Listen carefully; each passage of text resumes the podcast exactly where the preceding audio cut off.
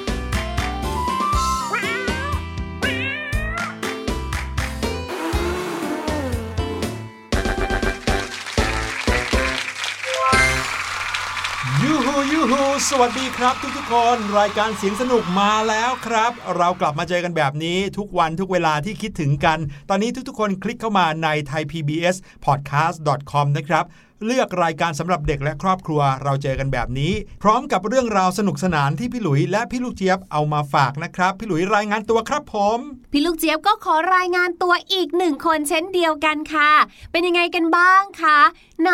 ตอบมาสิคะว่าตั้งแต่ฟังรายการเสียงสนุกมาเนี่ยนะคะ น้องๆเนี่ยเดาเสียงปริศนาหรือว่าทายเสียงปริศนาของเราเนี่ยถูกกันไปสักกี่เปอร์เซ็นต์อืมเพราะพี่หลุยของเราเนี่ยนะคะ เรียกว่าสรรหาเสียงมาจากทั่วทุกมุมโลกจริง ๆ เลย มีทั้งยากง่ายสลับกันไปนะคะ อย่างเช่น ในวันนี้ค่ะพี่หลุยค่ะ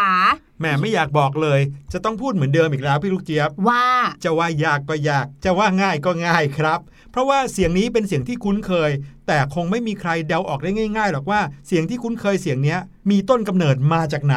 อืมอืมลองไปฟังกันดูดีกว่าครับ แล้วเดี๋ยวลองเดาดูนะว่านี่คือเสียงอะไรครับ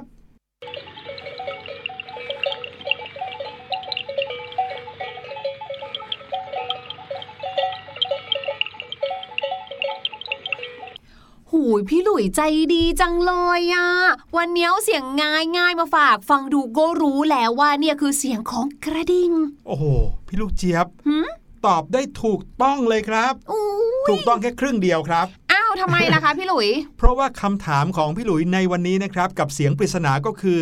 รู้หรือเปล่าว่าเสียงปริศนาที่ได้ยินเมื่อกี้นี้ เป็นเสียงกระดิ่งอะไร เดี๋ยวเราจะกลับมาเฉลยกันแน่นอน แต่ว่าตอนนี้ได้เวลาของมื้ออาหารของเราอีกแล้วครับพี่ลูกเจี๊ยบ เย้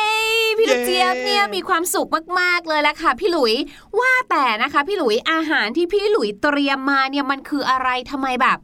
คือก็ไม่ได้อยากจะว่านะ แต่กลิ่นมันไม่ค่อยดีเลยอะกลิ่นไม่ดีอะไรกันครับพี่ลูกเจี๊ยบ อาหารเนี่ยนะ อร่อยอร่อยทั้งนั้น นี่ไงแหนม อ๋อมีหน้าถึงได้กลิ่นแบบนี้นะคะ แต่ว่าอันเนี้ยเมื่อกี้พี่ลูกเจี๊ยบแอบชิมอะครับมันเปรี้ยวๆอะอ้าว ก็ต้องเปรี้ยวอยู่แล้วสิครับ นี่คือโยเกิร์ตไงอ๋อ โอ้บางทีก็แยกยากเนาะอืมพูดก็พูดนะโยเกิร์ตเนี่ยนะคะ เป็นของกินที่ด้วยธรรมชาติเขาเนี่ยมีรสเปรี้ยวอยู่แล้วครับแต่พี่ลูกเจี๊ยบก็เคยได้ยินมานะคะ คุณแม่พี่ลูกเจี๊ยบสอนมาว่า เวลากินเนี่ยต้องมีสติอืมเพื่อที่จะได้รู้ว่าอาหารน่ะบูดหรือว่าเสียหรือเปล่า ถ้ามีรสเปรี้ยวเนี่ยคือเสียชัวร์ เออแล้วถ้าโยเกิร์ตเสียขึ้นมาเราจะรู้ได้ยังไงเนาะนั่นนะสิ เนี่ยกำลังจะบอกเลยว่า พี่ลูกเจี๊ยบไม่สงสัยเหรอครับ ว่าทำไมพี่หลุยเอาแหนมกับโยเกิร์ตมาคู่กัน มันกินคู่กันได้เหรอเนี่ยอ้าวพี่หลุยจะให้พี่ลูกเจี๊ยบท้องเสียเหรอคะจริง ๆ แล้วต้องการจะบอกครับว่าทั้งแหนมแล้วก็โยเกิร์ตเนี่ยเป็นของที่เสียแล้วทั้งนั้นเลยครับอ้าว เดี๋ยวเดี๋ยวเดี๋ยวหมายถึงว่านี่คือของที่หมดอายุแล้วแล้วพี่หลุยเอามาให้พี่ลูกเจี๊ยบกินเหรอคะ ไม่ใช่อย่างนั้นครับ แต่ว่าอาหารประเภทแหนม หรือว่าโยเกิร์ตเนี่ยก็คือสิ่งที่เป็นของบูดแล้วหืออืมอย่างโยเกิร์ตก็มาจากนมที่บูดแล้วแหนมก็มาจากเนื้อหมูหรือว่าหนังหมูมันหมูที่บูดแล้วเหมือนกันครับ ตายแล้วนี่เรากินของเสียแล้วเหรอคะเนี่ย อืม และสังเกตสิครับว่าของที่เสียเนี่ยมักจะมีรส เปรี้ยว แต่เป็นเปรี้ยวที่อร่อยนะคะ วันนี้เราจะมาค้นหาความจริงกันครับว่าทำไมทำไมอาหารเสียถึงได้มีรสเปรี้ยว แล้วอาหารเสียบางอย่างทำไมยังกินได้อยู่ล่ะ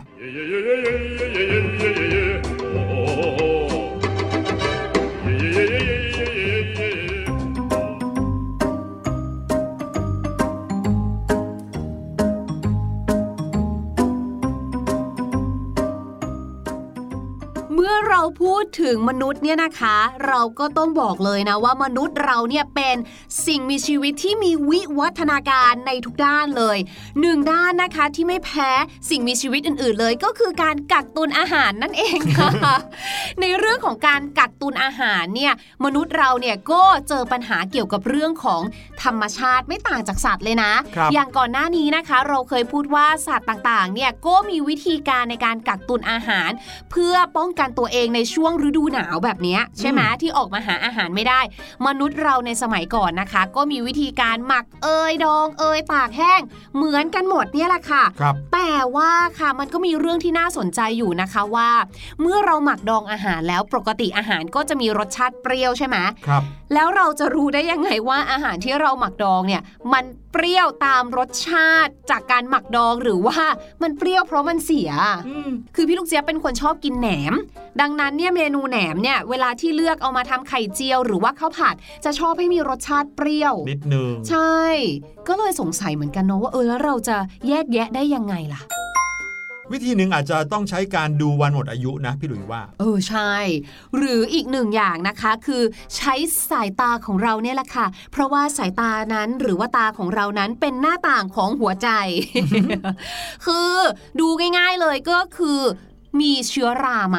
อืมโดยเฉพาะถ้ามันเป็นของสดที่มันมีความชื้นหน่อยเนาะครับหรือของแห้งบางทีก็ขึ้นเชื้อราได้เหมือนกันนะคะ และเชื้อราที่เราเนี่ยเจอกันบ่อยๆ ส่วนมากจะแบบสีเขียว สีดำแบบเนี้ยขึ้นขนมปังแบบเนี้ยค่ะ เพราะฉะนั้นนะคะการตรวจสอบอาหารของเราเนาะว่า เอ๊ะอาหารนั้นเนี่ยนะคะ มันเสียหรือเปล่า ครับใช้สายตาก่อนเลยค่ะ อืมนี่คือง่ายสุด อืม และก็อย่างที่พี่หลุยบอกนั่นแหละค่ะว่าเราจะสามารถเห็นเส้นใยนะคะ ของเชื้อรา แล้วก็การเปลี่ยนไปของสีด้วยนะ อย่างผักเนี่ยบางทีจากสีเขียวนะคะ ก็จะกลายเป็นสีเหลือง ครับ อันนั้นเนี่ยก็แปลว่าเขาเริ่มจะหมดอายุไขใกล้ที่จะสิ้นชีพแล้วนะคะ หรือผลไม้ต่างๆ ที่ก็มักจะขึ้นเป็นจุดสีดำหรือมีความนิ่มมากขึ้นค่ะ แต่ถ้าเกิดเป็นของที่มีความชื้นในตัวอย่างน้ำพริกเอยขนมปังเอยอันนี้คือโอ้โหขึ้นเชื้อราให้เห็นอย่างแน่นอนชัดเลเลยยล่ะขึ้นมาเป็นฝอยๆเขาเรียกอะไรเป็นปุยๆเลยนะ ใช่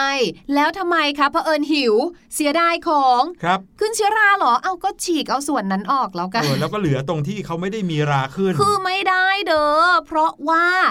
เชื้อราเนี่ยมันคือสปอร์แล้วมันก็จะมีเส้นใยเหมือนมีรากเหมือนต้นไม้อะครับซึ่งเราอาจจะไม่ได้เห็นด้วยตาเปล่าไงว่า รากของเขาหรือว่าสปอร์เขามันปลิวไปติดตรงส่วนไหนหรือลึกลงไปเท่าไหร่ ใช่ อาจจะเห็นที่ผิวของอาหารเนาะว่ามีราขึ้นเขียวๆเล็กโอ้ๆแต่จริง ๆ แล้วอาจจะมีรากอย่างลึกลงไปใช่ลึกกว่านั้นลงไปก้นขวดเลยก็เป็นไปใชได้่ดังนั้นนะคะ ตัดบัวอย่าเหลือใหญ่อย่างใดนั้น การที่จะทิ้งของที่มีเชื้อราก็ทิ้งไปให้หมดเลยค่ะ ครับผมอย่าไปอยากกินอย่าไปเสียดายนะครับอะแต่ของบางอย่างก็มองด้วยตาไม่รู้เหมือนกัน หรือบางทีเหมือนพี่ลูกเจี๊ยบสายตาไม่ดี ดูไม่เอรู้อในเรื่องความมืดหรือว่าแสงสว่างไม่เพียงพอบางทีอาจจะมองไม่เห็นก็ได้นะว่าใช่มีความเปลี่ยนแปลง ลองพิจารณาด้วยการดมดูได้ครับอืมอ่านี่อีกประสาทสัมผัสหนึ่งของเราครับ ใช้จมูกดมครับ เราจะรู้ว่าอาหารบางชนิดมีกลิ่นที่เปลี่ยนไป แล้วก็อาจจะเป็นกลิ่นที่คือดมปุ๊บก็รู้ว่าไม่เหมือนเดิมนะฮะค่ะมีกลิ่นหืนบ้าง เหม็นมากขึ้นก ลิ่นไม่พึงประสงค์อะไรแบบเนี้ยนะฮะใช่บางทีเป็นกลิ่นแบบว่าเปรี้ยวๆนะคะ แต่ถ้าเกิดว่าใครผ่านสเต็ปแรกมาแล้ว คือเห็นชัดเจนเลยว่ามีเชื้อรา ไม่ต้องแบบทำใจไม่ได้ ขอขอดดมมไม่ต้อง เดี๋ยวเชื้อราจะปลิวเข้าจมูกนะคะ ใช่แล้วครับแต่ถ้าเกิดนะคะว่าเราไม่เห็นเชื้อราเลย ดมแล้วก็ดูไม่ชัวร์บางทีจมูกเราอาจจะไม่ดีใช่ไหมหรืออาหารนั้นไม่มีกลิ่นอยู่แล้วเออ ถ้าอย่างนั้นมีความจำเป็นต้องมาถึงขั้นนี้แล้วล่ะค่ะทำไมฮะ ชิมค่ะ โอ้โห แต่ข อร้องนะคะ เวลาที่เราตั้งใจไว้แล้วว่า ที่เราจะชิมเพราะเราอยากจะรู้ว่าเสียหรือเปล่าครับกรุณาอย่าตักเต็มคำชิมแค่ปลายช้อนนิดๆพอใช่ชิมแค่ปลายช้อนนิดนึงนะคะ คือถ้าเราเนี่ยดูแล้วว่าเอ้ยสีมันก็ดูปกติดี กลิ่นก็ปกตินะคะ ก็ชิม ซึ่งการชิมเนี่ยมันก็จะมีรสชาติที่ผิดปกติเกิดขึ้น เช่นบางทีค่ะ เป็นรสเปรี้ยวๆหรือบางทีเป็นรสขมๆหน่อยครับผมหลังจากที่เราชิมแล้วเนี่ยนะคะ ไม่ต้องกลืนลงไปนะคะเออถ้าพบว่าเสียแล้วจริงเออถูๆกไม่ใช่ต้องว่าอะคำหนึงก็กินไปก่อนไม่ใช่ ไม่ใช่ เพราะเราไม่ได้พิสูจน์ว่าจะท้องเสียหรือไม่อืมเราต้องการพิสูจน์ว่าอาหารมันเสียไหมนะคะ เมื่อเราชิมแล้วนะคะ ก็คายทิ้งแล้วก็แบบบ้วนปากด้วยน้ำสะอาดนะคะ เพื่อไม่ให้จุลินทรีย์ที่เป็นอันตรายต่อร่างกายเนี่ยเข้าไปสู่กระเพาะอาหารของเรานะคะ ครับผมแล้วก็วิธีแรกสุดที่พี่หลุยพูดถึงเลยนะ นอกจากการดูการดม การชิม ยังมีอีกวิธีหนึ่งที่สามารถทำได้ง่าย ถ้าเกิดว่าอาหารชนิดนั้น หรือว่าสินค้าผลิตภัณฑ์นั้นเนี่ยมีการระบุวันหมดอืมอายุ จริง ๆ อันนี้ควรทำเป็นอย่างแรกนะคะ ใช่แล้วครับ พิจารณาจากวันหมดอายุที่อยู่บนแพ็กเกจหรือบนบรรจุภัณฑ์นะครับ แล้วก็อาหารไม่น้อยเลยนะที่ระบุวันหมดอายุเอาไว้ ต่อให้เป็นอาหารสดนะ เดี๋ยวนี้เขาก็จะมีการ แปะสติกเกอร์บอกเอาไว้ครับ แต่ถ้าเกิดว่าเป็นอาหารกระป๋อง หรือว่าเป็นอาหารที่ออกมาจากโรงงานอุตสาหกรรมเนี่ยเป็นกฎหมายที่เขาจะต้องมีการระบุวันหมดอายุอยู่แล้ว เพราะฉะนั้นนะครับสิ่งแรกที่ควรทำก็คือการ ดูวันหมดอายุที่อยู่อืมบนแพ็กเกจครับ ใช่ แต่ว่าบางทีอะค่ะ ก็ต้องเชื่อสัญชาตญาณตัวเอง เพราะว่าของบางอย่างบางทียังไม่หมดอายุ แต่เราอาจจะเก็บเขาไม่ดีอืมทำให้จุลินทรีย์อะเข้าไปได้ แล้วครับก็เลยอาจจะเสียก่อนวันหมดอายุก็ได้นะคะ อย่างเช่นนมพี่ลูกเจี๊ยบเจอบ่อยเลยนะคะ อย่าแบบว่าเฮ้ยทำไมมันดูเปรี้ยวๆกลิ่นแปลกๆเอ๊ะแต่ยังไม่หมดอายุเลยนี่ กินได้ไม่ใช่นะคะอืมๆๆอันนี้ก็ต้องระวังด้วยเหมือนกัน ครับผมนั่นคือวิธีการในการดูก่อนว่า อาหารที่เรากำลังจะกินเนี่ยกินได้อยู่หรือเปล่า หรือว่าบูดเน่าเสียไปแล้วหรือยังนะครับ ถ้าเอาตามความเป็นจริงนะพี่ลูกเจี๊ยบพี่หลุยว่าอาหารทั่วไปเนี่ยถ้าเกิดว่าเขาบูดเขาเสียแล้ว เรามักจะเห็นได้ชัดอยู่แล้วนะครับใช่จะมีอยู่ช่วงเดียวเท่านั้นเองที่เราไม่แน่ใจก็คือช่วงใกล้ๆจะเสียอืมอีกนิดนึงจะเสีย เช่น บางทีไม่ใช่ของที่มีวันหมดอายุ หรือว่าไม่ได้เห็นชัดเจนขนาดนั้นนะครับ เช่น แกงกะทิ ที่คุณแม่เนี่ยทำเอาไว้ตั้งแต่เช้า และอาจจะไม่ได้อุ่นนะ ไปจนถึงเที่ยง เที่ยงยังพอกินได้อยู่เลยนี่ค่ะแต่ผ่านไปถึงบ่ายโมงบ่ายสองอีกแค่ 2 ชั่วโมงเองอ้าวเสียซะแล้วอืมอันนี้เราใช้สายตาเราสังเกตได้ด้วยนะ ความข้นของกะทิก็จะเปลี่ยนไป บางทีอาจจะมีฟองฟอดขึ้นมาอยู่ที่บนชามหรือว่าบน หม้อได้ จริงเหรออืมโอเค อันนี้ไม่เคยสังเกตแต่ว่าเป็นวิธีที่ดี คราวนี้ค่ะก็มาถึงคำถามที่เราทิ้งเอาไว้ตั้งแต่ต้นนะคะว่า แล้วทำไมอาหารที่เสียเนี่ยนะคะ ถึงได้มีรสเปรี้ยวทำไมถึงไม่เป็นแบบรสหวานจัดโอ้หโหรือว่าเค็มจัด เดี๋ยวนะถ้า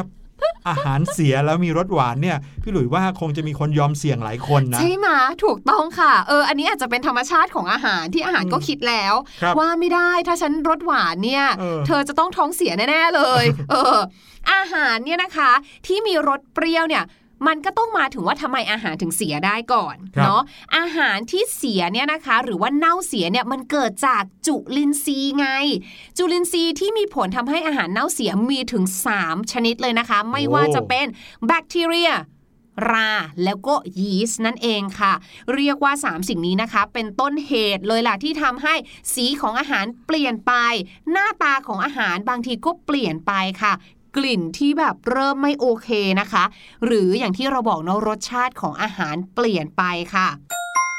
ทีนี้ในอาหารเนี่ยมันก็จะมีน้ำเป็นส่วนประกอบถูกไหมคะครับและยิ่งอาหารเนี่ยมีน้ำมากเท่าไหร่ ก็ยิ่งมีโอกาสที่จะเสียง่ายมากขึ้นเท่านั้นเลยค่ะ อันนี้พี่หลุยขอเสริมนะครับ ไม่ใช่เพียงแค่อาหารเท่านั้น แม้แต่ผลไม้ก็เป็นแบบนั้นเหมือนกันครับใช่ลองสังเกตได้ว่าผลไม้ที่มีน้ำเป็นส่วนประกอบมากๆ อย่างแตงโมเนี่ยโอ้โห เป็นผลไม้ที่มีอายุสั้นมากๆเลย ถ้าเกิดว่าปอกแล้วผ่าแล้วนะครับ ทิ้งเอาไว้โดยไม่ได้เก็บไว้ในความเย็นเนี่ยเสียง่ายมากกว่าจริงผลไม้ชนิดอย่างเช่น มะม่วงหรือฝรั่งที่มีค่ะน้ำน้อยกว่าใช่ และคิดดูนะ ถ้าสมมตินะมีดที่เราใช้หั่นใช่ไหมพี่หลุยไม่สะอาด มีจุลินทรีย์เกาะอยู่ แน่นอนค่ะจุลินทรีย์เหล่านี้นะคะ ก็จะไปเติบโตแฮปปี้ดีด้าอยู่ในอาหารของเรา ซึ่งในอาหารของเราเนี่ยนะคะ มีสิ่งแวดล้อมที่เหมาะสมต่างๆ มากมายสำหรับอาหาร ไม่ว่าจะเป็นความชื้นที่เราพูดถึงก่อนหน้านี้ว่า ในอาหารหรือว่าในผลไม้มีน้ำมากเท่าไหร่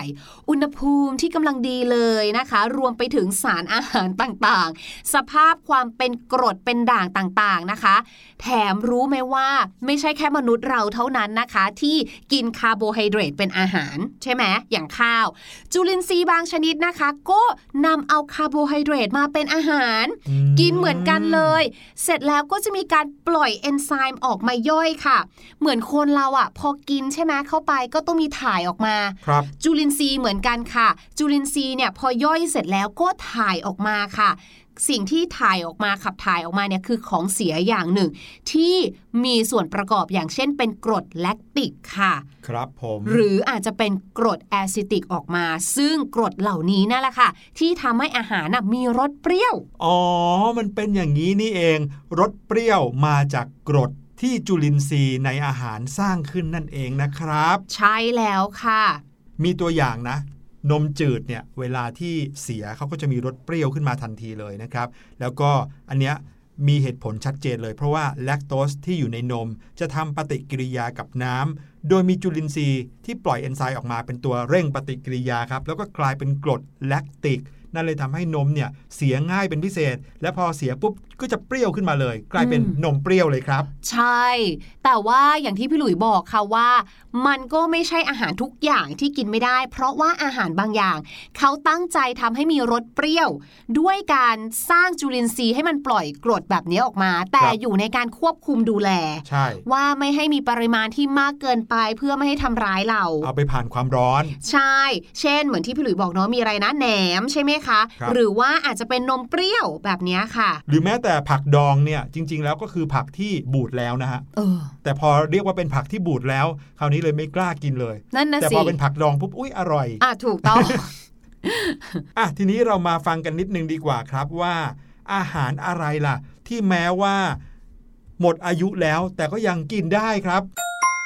อย่างที่เราได้คุยกันไปตั้งแต่ต้นเนาะว่า มีอาหารหลายชนิดเลยที่ตั้งใจจะทำให้ระยะเวลาในการเก็บเนี่ยผ่านมา แล้วก็ผ่านกระบวนการบางอย่างทำให้เขาเนี่ยถ้าว่ากันจริง ๆ ก็อยู่ในสภาพที่บูดแล้ว แต่ก็ยังบูดแล้วกินได้นะครับ แต่สิ่งที่เรากำลังจะพูดถึงนี้ ไม่ใช่สิ่งที่บูดจนมีรสเปรี้ยว แต่ว่าเป็นของที่ตามฉลากเนี่ยอาจจะขึ้นว่าหมดอายุแล้ว แต่ยังกินได้และยังอร่อยอยู่ครับ เช่นช็อกโกแลตนั่นเองค่ะสำหรับใครนะคะที่ซื้อช็อกโกแลตทิ้งเอาไว้ในตู้เย็นเนี่ยนะแล้วก็เอาออกมากินเนี่ยบางทีอาจจะเห็นความเป็นคราบขาวๆที่อยู่บนช็อกโกแลตนะ พี่ลูกเจี๊ยบอะเคยคิดว่านั่นคือเชื้อราอืมแล้วก็ทิ้งไปปรากฏว่าค่ะ เจ้าคราบขาวๆที่เกาะอยู่บนช็อกโกแลตเวลาที่เราเนี่ย แกะเขาออกมาแล้วแล้วเขาก็จะสัมผัสโดนกับอากาศใช่ไหมครับ อันนั้นน่ะคือไขมันที่ละลายแล้วก็ขึ้นไปเกาะที่ผิวหน้าของช็อกโกแลตอ๋อ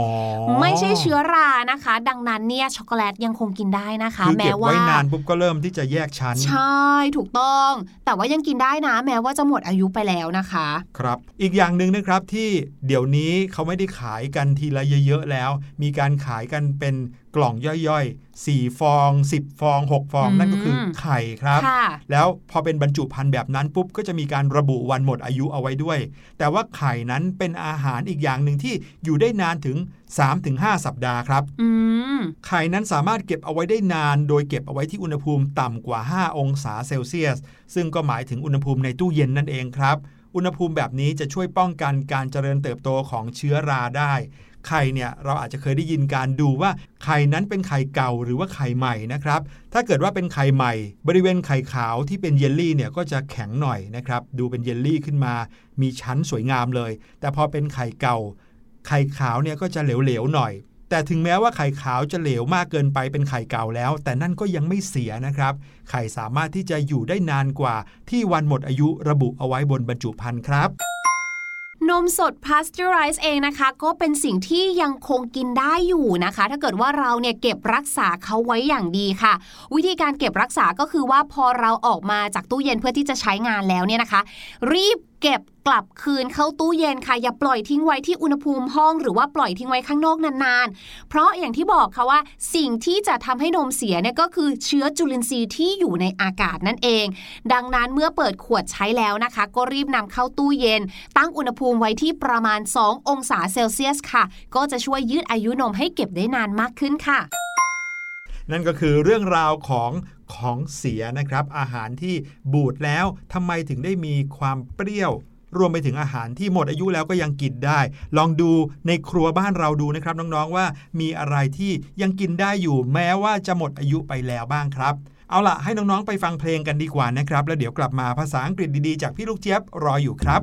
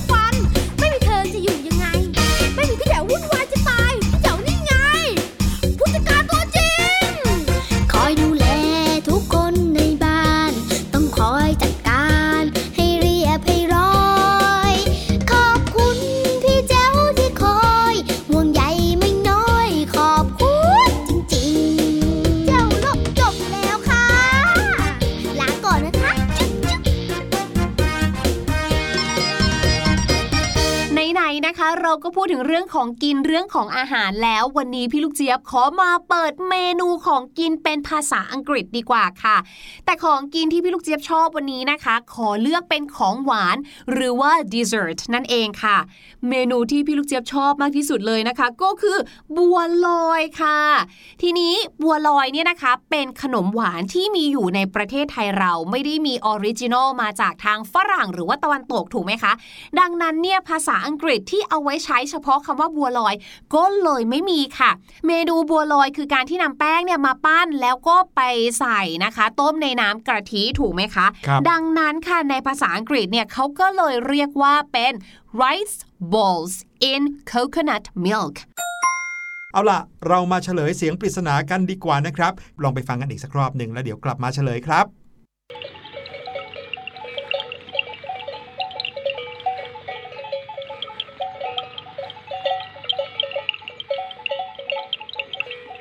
เป็นเสียงกระดิ่งคอวัวครับ กระดิ่งชนิดนี้มีชื่อเรียกเฉพาะว่าฮอกครับ ก็มีประโยชน์ตรงที่ว่าเจ้าของฝูงวัว ฝูงควายเหล่านั้นเขาก็จะได้รู้ว่า ฝูงวัว ฝูงควายของเขาอยู่ที่ไหนนะครับอืมเอาละค่ะ ตอนนี้ขอตัวพี่หลุยกับพี่ลูกเจี๊ยบไปพักกันสักครู่ช่วงหน้ากลับมาเสียงสนุกรออยู่ค่ะ สบัดจินตนาการ สนุกกับเสียง เสริมสร้างความรู้ในรายการ 两分钟